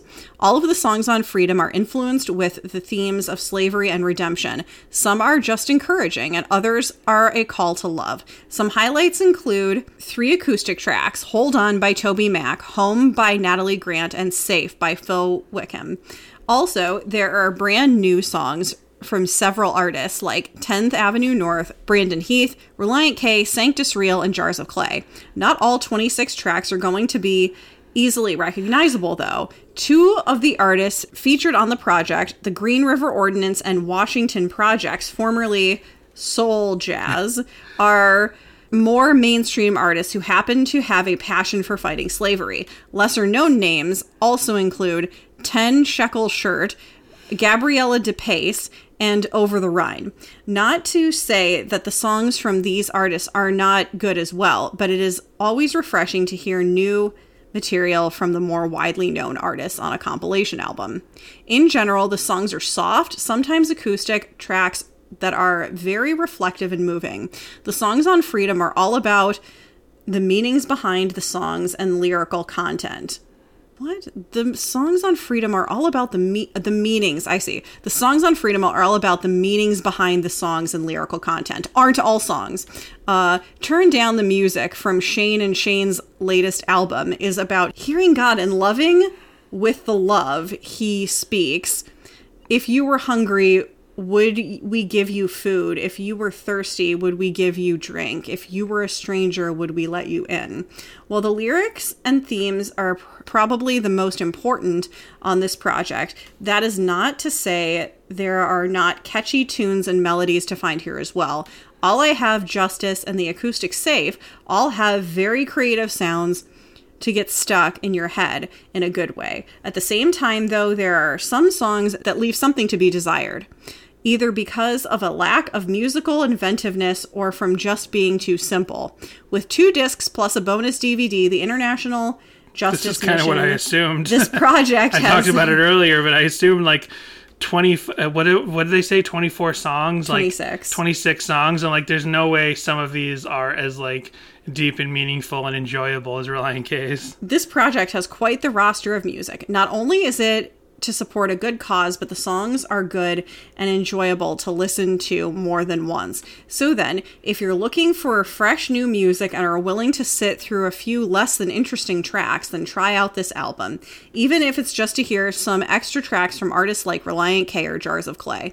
Freedom Artists United for International Justice Mission has enough music to be worthwhile there's an additional two cents from Jesus Freaks Hideout's additional staff, uh, and they give it four out of five stars. It says too many times compilation albums can be aimless messes, sometimes selling the customer short of their money, but Freedom is not one of those records. With a double disc mix of familiar favorites and tracks exclusive to this project, some of the best being from Relient K, Third Day, Jars of Clay, Philip LaRue, Tal, and Art. Aceda, Akeda, plus others. This project has quite a bit to offer, given the cheap price tag tracks boasting both quantity and quality. And the proceeds going to a high, highly charitable cause, it is more than worth picking this project up. Even if one only likes a few of the artists here, there's something here for everyone. What did you find, Danny? Well, we- shipping videos? No, there's no shipping videos to What Can I Do? But there is that live performance that we started listening to of just the intro. So let's actually listen to the performance. There's a bunch of live videos, like I said, and a couple of covers, and that's all we have today. Uh, here is the rest of that live performance from three weeks after the song was supposedly recorded, written, written and recorded, something like that. If only I had confirmed with Ethan Luck before we started. So this is from the Candlelight Serenade 2010. have no choice but to be slaves and stuff like that. Being together, Oh, and this is uh, Thiessen when he had his short Thor hair. Short Thor. You know, I just kind of realized, especially because there's so much stuff about like 10 years of Thor movies or whatever, because the third, the third, the fourth one's coming out this week. So there's all this stuff about like, uh, Chris Hemsworth reflects on all his years playing Thor, and it's like, look at him with the short hair, look at him with the long hair, look at him with the dyed eyebrows, and I'm realizing that Chris Hem Chris Hemsworth's hair story for Thor kind of matches Thiessen's. Because in the 2010s, you know, he had his Endgame period. He had his Ragnarok Endgame period. We had the short hair. So,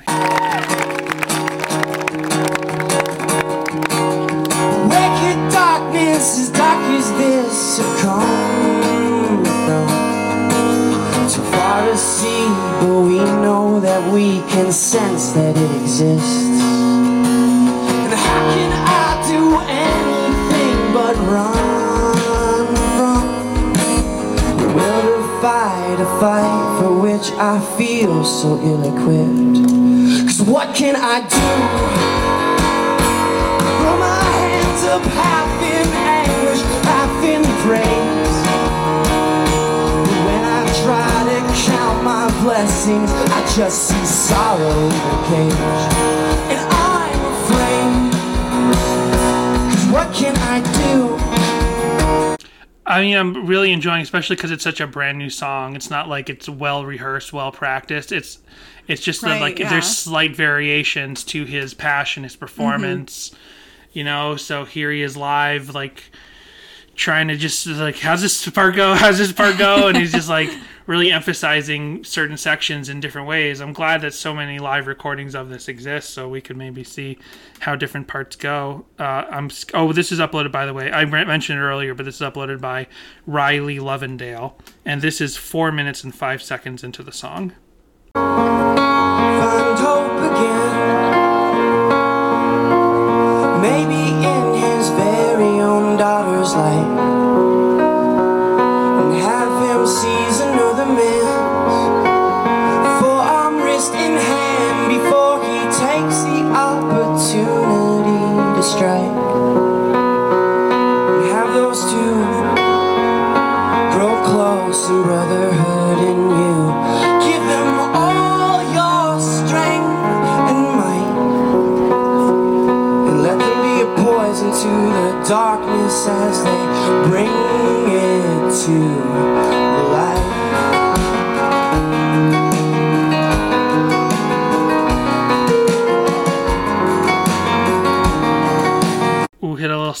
There, but I forgot. But it's very pretty at the end there. I forgot that I really love that lift, that change up Mm-hmm. after the bring him back to light.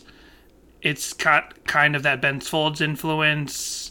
It's got some of that like change up that you, you hear a lot in like Deathbed and stuff, just like just lifting it up. And it's a musical representation of the entire theme of all of Matt Thiessen's writing is it's like here's the darkest thing and here's which normally all his other songs are not really that dark compared to this one Right. yeah. like maybe the only song lyrically is dark although it's about personal pain not pain for others is uh sahara right. right like that's about like it's it's like accidentally gory song like that's probably the only other Nowhere even close song. to as dark as this, though. No. When you thematically, Right. But still, here at the end, when he's kind of getting into the back half of the song, lifts up like literally the, like the, the the the tone, the the chord, the the note, it lifts up.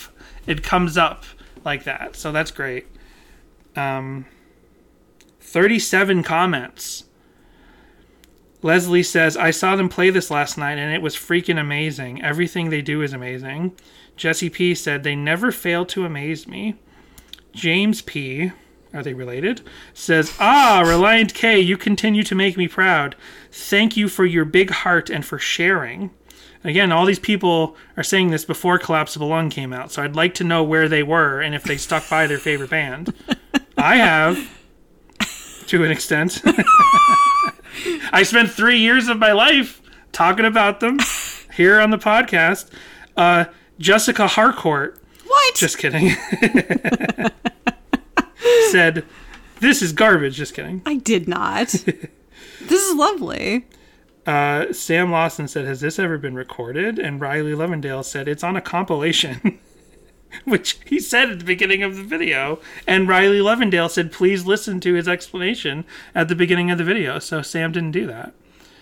So let's see what else we have. Then I have a bunch of other live videos. N- none of them are as good. So check them out. Maybe I'll, you know, I don't normally put things in the li- I don't usually put stuff in like the notes under the episode. Mm-hmm.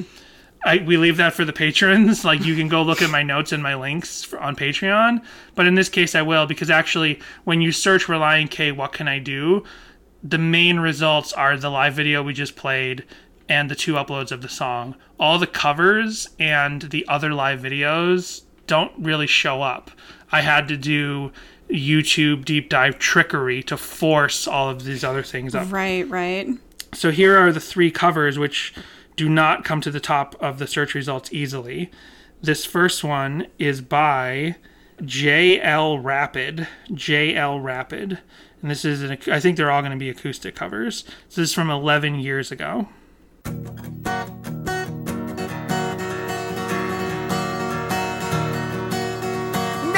Darkness, as dark as this will come from. Too far to see, but we know that we can sense that it exists. How can I do anything but run from the world of fight, fight for which I feel so ill equipped? But what can I do? Throw my hands up, half in anguish, half in praise.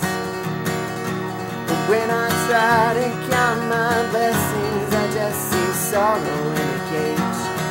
And I'm afraid, what can I do?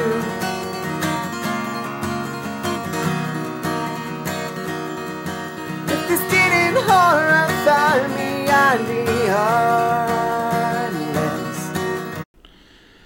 Really nice strip Yeah, down. that's to good. just That's great. Yeah. Really, and especially because he's wearing like what looks like a black hoodie. It just looks like the cool college guy who plays cool guitar songs on the quad. All I can just think about is like Animal House and smashing the guitar.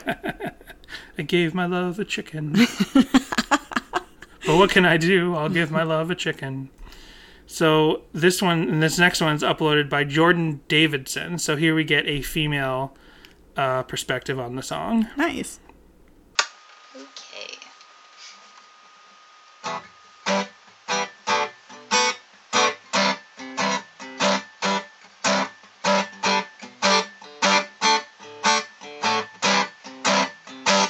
Uh, I don't know if she's muting the chords like that or if the audio of the microphone is gating out the reverb of the right. mic Yeah. I was like, guitar. I had to pull the headphones off. I was like, the guitar is like, ooh. Because I'll say visually, this is a very, very, very condensed web uh, Oh webcam. yeah, yeah. So I think that it's one of those microphones that will only pick up the loudest decibels. Gotcha. So you strike, you strum the chord, and it only picks up like the strike, and then all of like the reverberation is gates out. It cuts Right, out. yeah. So I don't think she's actually, which would be cool if she's doing it on purpose. duh, duh, duh, Like muting palm or palm or fret muting, but I don't think she's doing that. I do think it's the microphone. Darker darkness, darkest this to come from. W- well, maybe I'm wrong because you can hear her singing, but you can't hear. Although maybe the microphone's so bad it just can't even pick up those frequencies. Well, whatever. Let's let's really get into this now. Far to see, but we know that we can sense that it exists. And how can I do anything but run from the will to fight, a fight for which I feel so? Okay, I, I was wrong. it just sounds so. It doesn't sound good on this microphone because then yeah, I just heard her ring out that chord, and so I was totally wrong about it gating out. But uh, here, look at me trying to use fancy technical words and being completely incorrect. Just You trying to see my show socks off is already pretenses. dialing the phone down. Yeah, I know. Okay, so she made that choice to mute those chords, which is very interesting. Uh, I just don't think maybe it works in the room. You know, undeniably, this does not sound the same to us as it did to her in the room.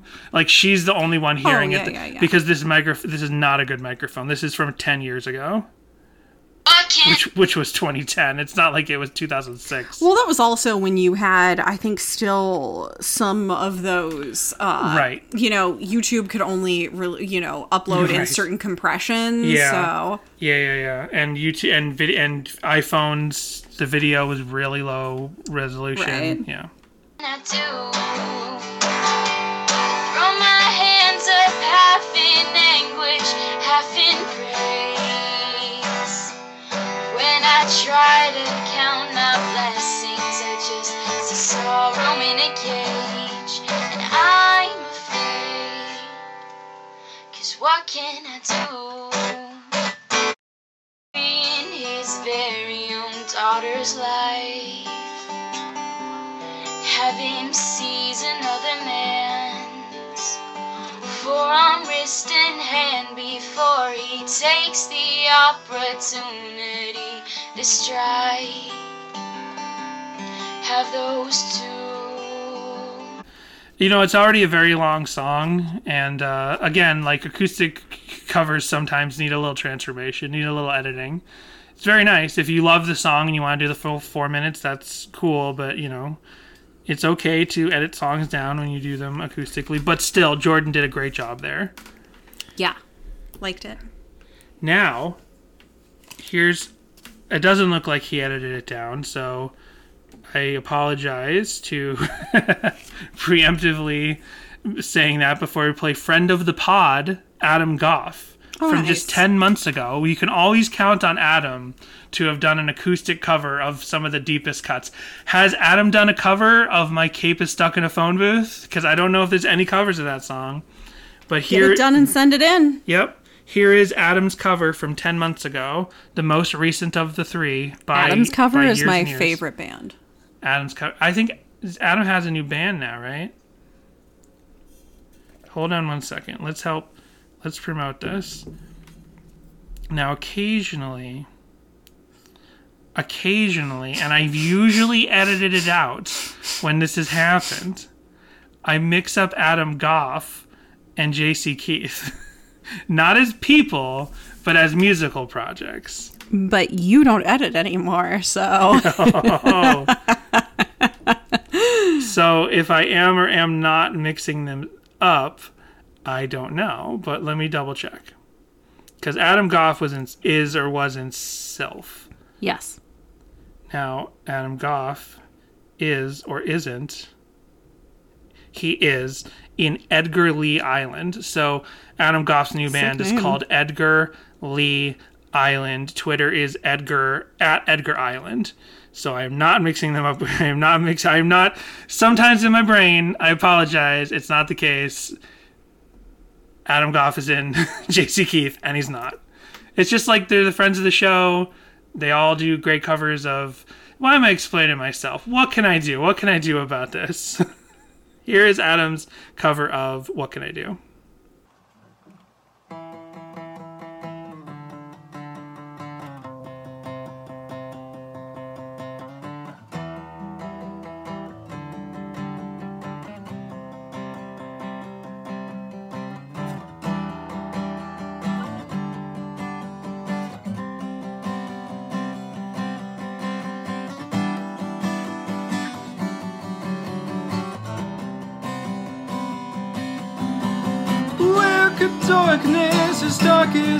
Have come from? Too far to see, but we know that we can sense that it exists. And how can I do anything but run from will to fight the fight for which I feel so ill-equipped? What can I do? My hands are up in anguish, half in praise. 'Cause when when I try to count my blessings, I just see sorrow in a cage. But I'm afraid. Very nice. But Adam coming in with the cursed bedroom. what is that like? Hang in there, kitty. Inspirational poster picture oh, in the Oh, it's a- background. it's, a cat, it's a cat picture on the wall. And It's- then, I think it's like a leopard or a cheetah or something. Some sort of like cowboy doll. It's it's like Yeah, it may or may not be Woody. I can't tell behind something think else. Think it's Woody. Maybe it's Woody. White wrought iron bed. maybe it's Woody. Are you at Grandma's house, Adam? Oh, thanks. Oh, oh, I'm sorry. No, it's all right. I was joking, and then you, you thought I was really sad, which I was. Oh, speaking of grandmas, one of my grandmothers would have been 104 on July 1st. Wow, wow. I did know that, but I'm pretending I didn't know that because that's what you do on the on the radio. Wow, wow, wow. I'm Owen Wilson. But did wow. you know that it's July 1st, which is just a few days away? That's correct. I did know that. It's July 1st. It is on July 1st. Today's not July 1st, Jessica. What's wrong with you? Let's hear the. I'm, I'm, I don't know. It's late. I'm tired. I'm tired. I was waiting for you to pull out the it's hot out. It's hot out. So let's listen to a little further in. This is three minutes in. Before he takes an opportunity to strike, let those two grow close in brotherhood and you give them all your strength and might. Let them be a poison to the darkness as we bring it to the light. Ooh, darkness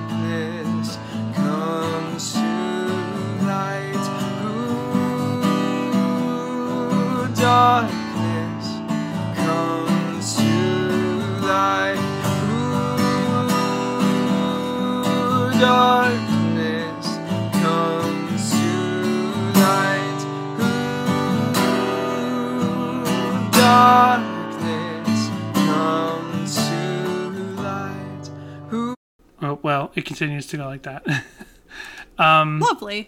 Yeah, you know, what I'm thinking is like Adam must Adam must be very talented, and the other two uh, cover people as well, because like this is definitely not a song that you probably find cover uh, chords for online, right? Yeah. I'm sure you can. Yeah. I'm sure the co- chords really must be pretty point. simple.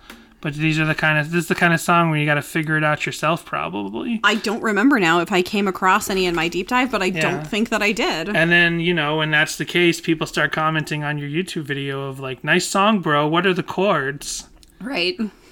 Which, which I'll do right now. so, Jessica, what do you think of the song, uh, What's My Age Again? Now, what can I do? I think it's good. I think it's lovely. Yeah, I uh, think yeah, it's really good. Yeah, very poignant, very well well said. Because yeah, definitely, definitely feel those vibes for sure. Absolutely. Hold on. Nice song, bro. What are the chords? Sent.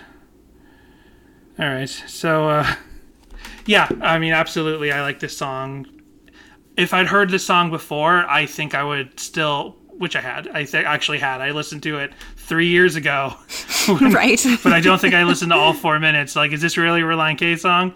And uh, it is. And it, but if I really knew this song well, if it existed on streaming, it was a song I checked out once in a while beforehand, I would like it more now because I, after digging into it, from its message and its admission of feeling like you can't face these kind of things no matter what they are at the time, and just like Forget Not Slow Down, which is a song about his very specific regret from that time and it can be transposed to whatever regret or sorrow you have in your personal life. I think a song like this is about a very specific uh, feeling of anxiety and uselessness against a giant world problem, and that can be transposed to any other similar issue, any other thing that's giant happening in the world that you have no control over, anything that's maybe more middle sized, maybe something that's just in your direct community that you don't really have control over. I think it speaks to all of that anxiety and especially the idea of like you just the idea of just freezing up and like not knowing what to do. I think it's a beautiful admission of the fact that we, you know, we can sometimes only do our best. But we all got to do our best because that's what's important. So get out there and vote. Absolutely. Thank you for listening.